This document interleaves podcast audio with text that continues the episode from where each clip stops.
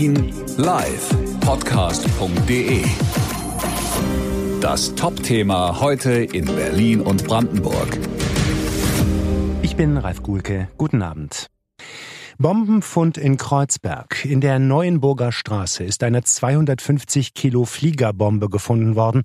Sie soll morgen vom LKA entschärft werden. Ab 8 Uhr früh wird deshalb ein Bannkreis mit einem Radius von circa 300 Metern eingerichtet. Alle dort wohnenden Menschen müssen ihre Wohnungen verlassen. Die Polizei versah ihre Twitter-Botschaft mit dem Hashtag Weckerstellen.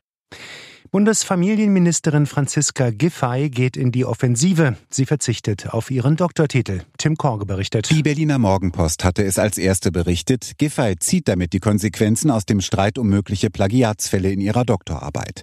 In einem Brief an den Präsidenten der Freien Universität Berlin, Ziegler, schreibt die SPD-Politikerin, sie wolle mit dem Schritt weiteren Schaden von ihrer Familie, ihrer politischen Arbeit und ihrer Partei abwenden. Den Doktortitel werde sie nicht mehr nutzen. Die FU hatte die Doktor Doktorarbeit zwar gerügt, aber zunächst bestätigt. Inzwischen gibt es aber neue Zweifel und eine neue Prüfung. Der kam Giffey nun zuvor. Was das für ihre politische Zukunft bedeutet, ist ungewiss. Sie will ja regierende Bürgermeisterin von Berlin werden. Ab kommenden Mittwoch gilt in allen weiterführenden Schulen in Berlin sowie an den Berufsschulen eine Maskenpflicht für alle Schüler und das gesamte Schulpersonal. Laut Bildungsverwaltung gilt die Pflicht an allen Orten, draußen wie drinnen, also auch für den Unterricht. Masken sollen vom Senat gestellt werden. Der Unterrichtsbeginn soll außerdem über zwei Stunden gestreckt werden, sodass nicht alle Schüler gleichzeitig morgens in den Bahnen und Bussen sitzen.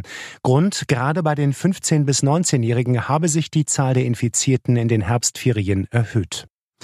Eine Berliner Staatsanwältin soll an einer Querdenker-Demonstration teilgenommen und Verschwörungstheorien auf Facebook geteilt haben. Das berichtet der Tagesspiegel.